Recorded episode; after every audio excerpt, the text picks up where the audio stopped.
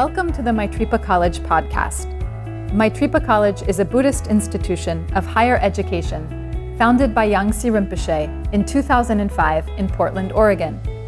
We offer two graduate degree programs a Master of Arts in Buddhist Studies and a Master of Divinity, as well as classical Tibetan language studies. Founded upon the three pillars of scholarship, meditation, and service, the Maitripa College curriculum combines Western academic, contemplative learning, and traditional Tibetan Buddhist disciplines. Through the development of wisdom and compassion, our graduates are empowered with a sense of responsibility to work joyfully for the well being of others.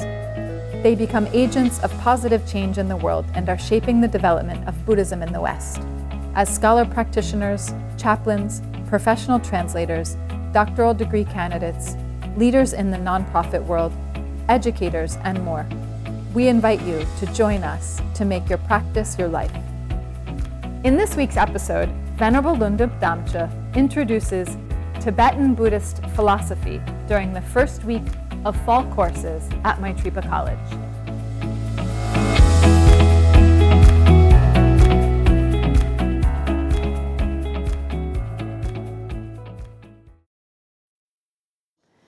So we're, when we speak about philosophy, we're not talking about a series of abstract principles or theories to be debated.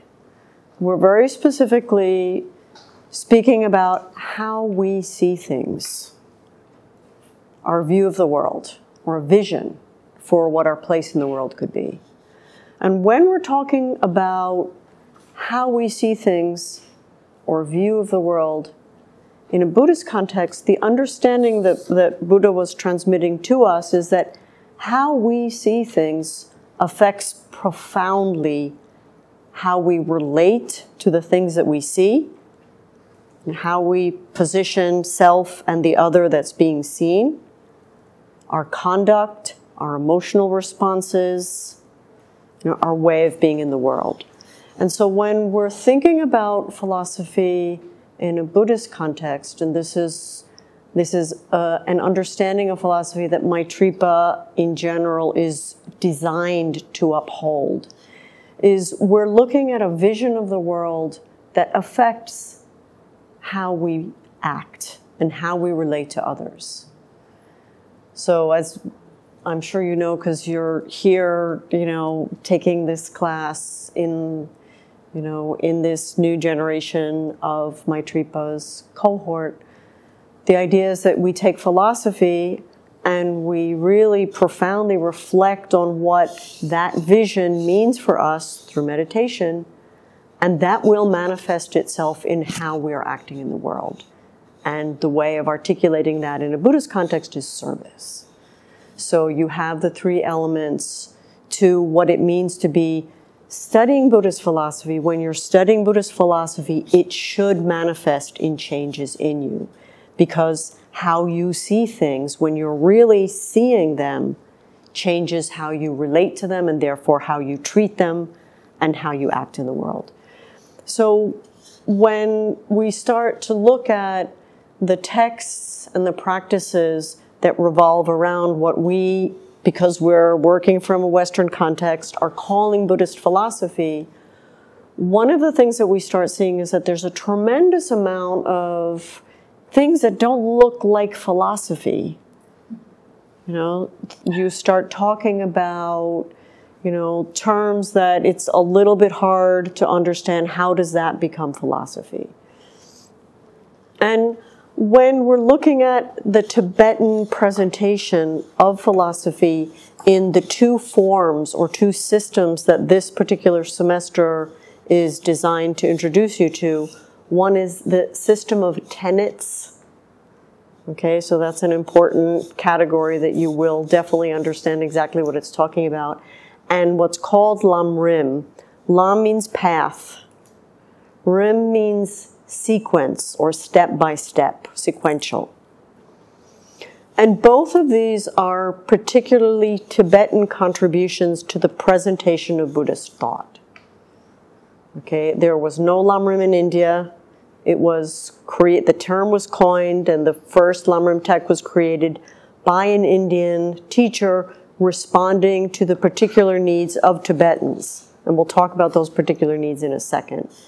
The tenet system, similarly, is a way of organizing all of the different theoretical systems that arrived in Tibet at a certain historical point that looked massively contra- internally contradictory, you know, too much diversity, too too too much, definitely too much. And how does it all fit together? So if we take a step back and and just imagine ourselves in that in the historic point of time when Buddhism is arriving in Tibet. At the moment when Buddhist teachings started reaching Tibet, Tibet was a very sophisticated culture in certain senses. It had a very large empire. The empire stretched from Central Asia all across the very large geographical span that is the Tibetan Plateau into territory that is absolutely now part of China. And the Tibetan Empire at a certain point invaded what was then the, the, the capital of the Chinese Empire. It was a massive empire with all of the administrative sophistication that you need to administer a large geographical spans in the age before communications technology. So, in that sense, quite sophisticated. No language, no, sorry, yes, language. No script no literature, no written language. Okay? So, therefore, no literature. Oral, epic poetry, yes, orally transmitted. It was an oral culture, but not a literary written culture.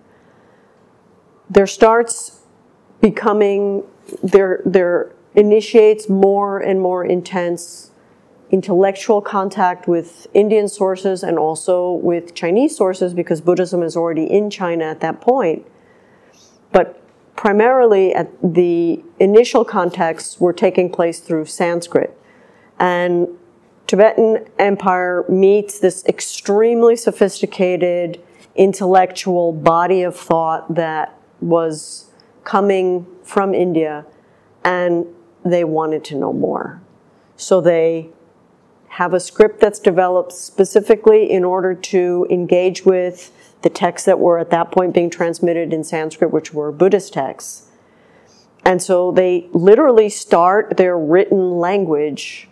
They, they send someone to make a script that's based on Sanskrit principles of script. They make a grammar, which, if you study Tibetan in a traditional setting, it will drive you absolutely crazy because Sanskrit grammars, so in, in an Indian context, in the Sanskrit world, grammar is a high philosophy.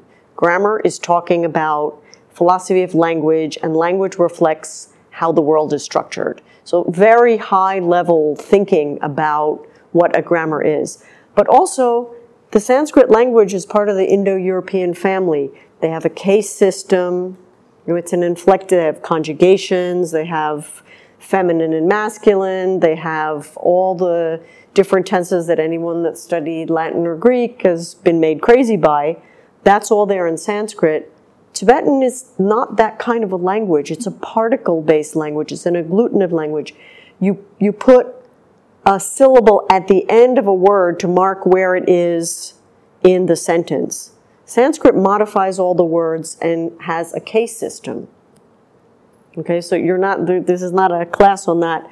But it is to say that the grammars were basically trying to use Sanskrit categories to look at the Tibetan language, which makes it very difficult because that's not actually how the Tibetan language is operating. Um, but that's just, it's not to make you afraid because you will be studying Tibetan from those of you who do, from people who are, you know, trained in transmitting language through you know, different way of understanding it.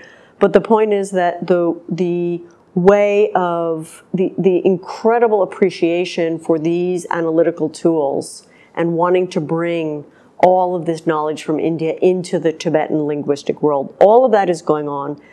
And then what happens is they're confronting the entire intellectual corpus of Buddhism all at once. So Buddha had the historical Buddha, Buddha Shakyamuni, had a very long life, which means he taught a lot. From the time of his enlightenment, he was teaching for decades, and he was teaching all the time. So the corpus is immense. It's hundreds of volumes. It's not, you know, one, you know, one book. It's hundreds of volumes. And the Buddha was first and foremost not a philosopher. He was first and foremost a teacher. And what a teacher does is looks at the audience and engages with them where they are. And the Buddha was an enormously inclusive teacher. He taught every audience and every person and every being that came in front of him. He was teaching prostitutes, he was teaching farmers, he was teaching lawyers, he was teaching philosophers, he was teaching kings, he was teaching queens, he was teaching everyone. And everyone that he taught was receiving a teaching at the level that they were at. The result of that is a, a dazzling diversity of presentations. And if you receive all of that it like on a flat level, like this is everything, go make sense of it. Like how? Right? It's a it's an absolutely overwhelming task. Imagine that we at this point had never been exposed to world knowledge outside this the state of Oregon. Let's say we've all lived here and Scotland doesn't exist and we're, you know, we've never contacted it We've all been here, and suddenly we are given access to the, an entire two millennia of intellectual understanding. We're not stupid, but we've never been exposed to this before. And we, and we, we, we just feel that there's something really compelling and really fascinating, and, and we're interested. We want to know it. So, this is essentially where the, Tibet, the Tibet, Tibetan encounter with Indian understanding starts. Okay, in this very particular set of historic conditions. So, one of the tasks that was g- given a lot of attention was like, where do we place all of this? What do we do with all of this? So, there are philosophical presentations that we would call philosophical in which the Buddha is saying is is telling his audience, you know, that you don't have a, a, a fixed essence. You are not a thing. You don't have a fixed essence. You have no self. Of course, everything around you has a self. Of course, this uh, this this has not have not a self in the way we're understanding. It has an essence. It it has a substantial inherent identity or nature, but you don't. And then he's telling other groups of people nothing has an inherent nature. Nothing. Everything is relative. And these are two extremely coherent systems that you can train in, that you can think about, that you can work with, and they're obviously not compatible. and the Buddha said them both. What do you do with that? What do you do with that diversity? So one of the geniuses of the Tibetan, you know, way of thinking and working with the material was to trust that they do work together. They all came from the same being. We don't think he was, you know, schizophrenic. We think that it makes a, it has a certain logic. Where do we place it? You know, and so they really, with from a very kind of very careful and rigorous study, they identified okay, if you start here, it will take you to a point where you start to question something and you're ready to take a leap and you can go into something that challenges you even more deeply. Right?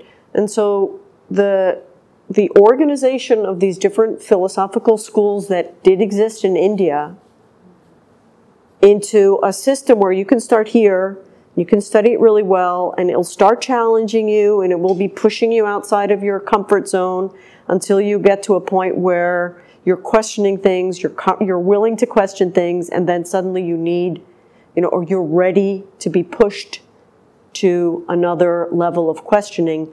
That's the tenet system. Okay?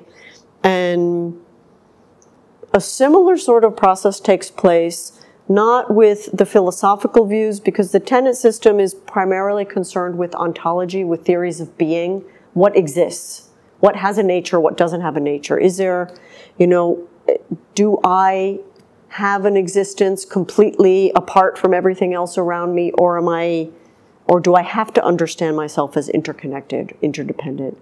So that's basically ontology, right? Like how things exist. Then you have all of the practices.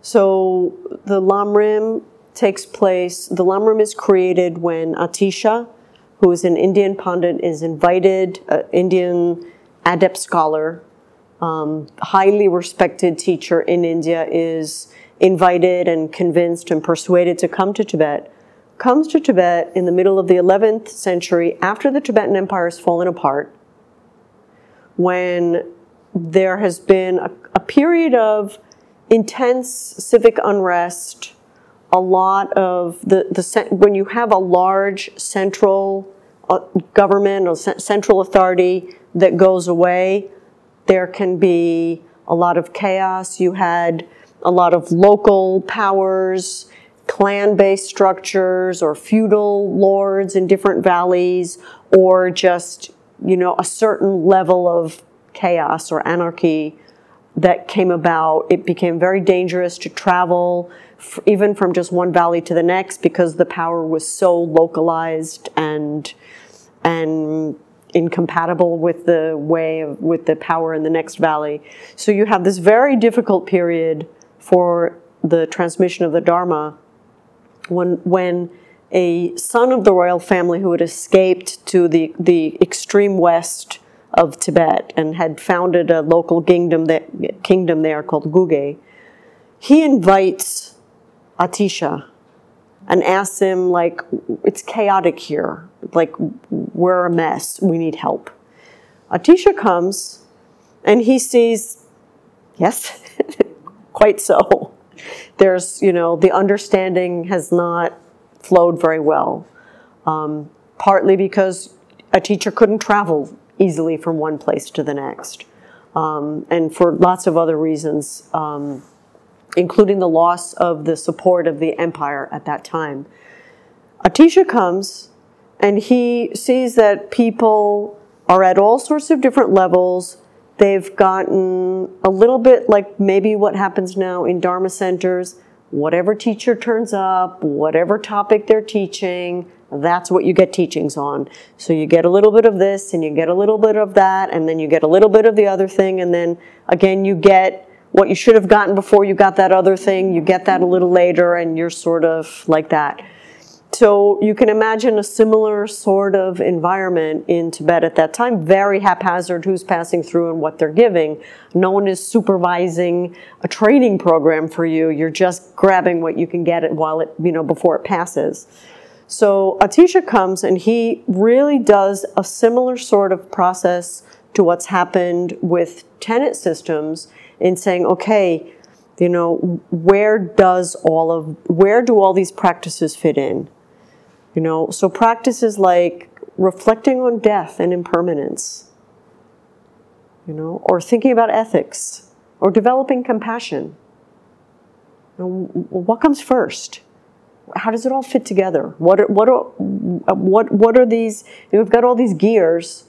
You didn't even know it's actually a clock. You didn't even know that because you, you're just picking up the gear pieces and it's great, but you don't know quite what to do with it.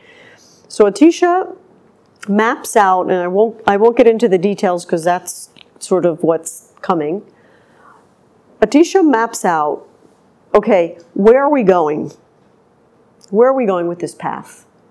you like you you're inspired by something maybe a buddhist teacher that you met inspired you maybe one practice that you did inspired you maybe a community inspired you maybe a quote inspired you but what is actually the product that you're trying to create in yourself you know you're the product basically what are you what are you trying to become where are you going with all of this so what the lamrim does this gradual path is to articulate clearly where we're going, and to explain exactly how you get there. What are the, what are the steps? Building on what aptitude or insight or ability or personal quality do we pass to the next step to get closer and closer to the result that we want? And so the Lamrim passes through steps. You work on this. When that, when that feels pretty solid, that forms a good base to then work on that. And when you have that pretty solid, you pass to the next. When you have that set done, you're ready to take a quantum leap into the next level, basically. And that works in this sequential way. So, why is it so important for you to spend a kind of do this like whirlwind tour of Europe in you know 27 countries in you know in four, 15 weeks?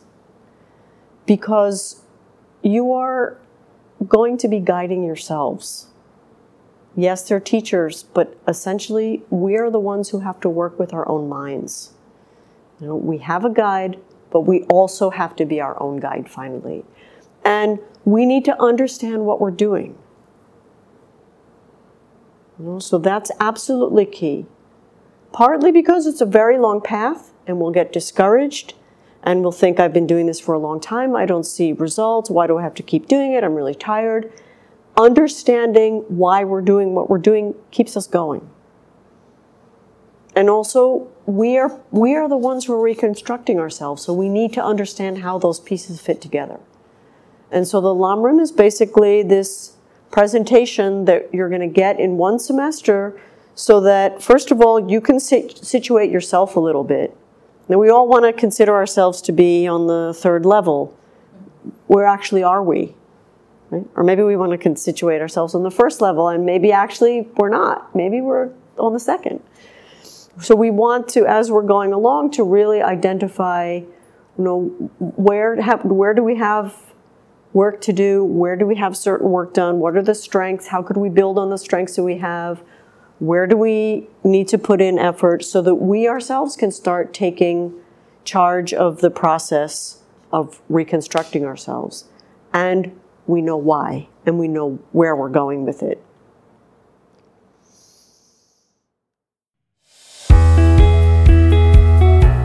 Thank you for listening to the Maitripa College podcast. If you would like to learn more about Maitripa College, please visit our website at maitripa.org. M A I T R I P A dot O R G. This podcast was produced by Alfredo Pinheiro, Kate McDonald, Andrew Hughes, and me, your host, Tiffany Blumenthal.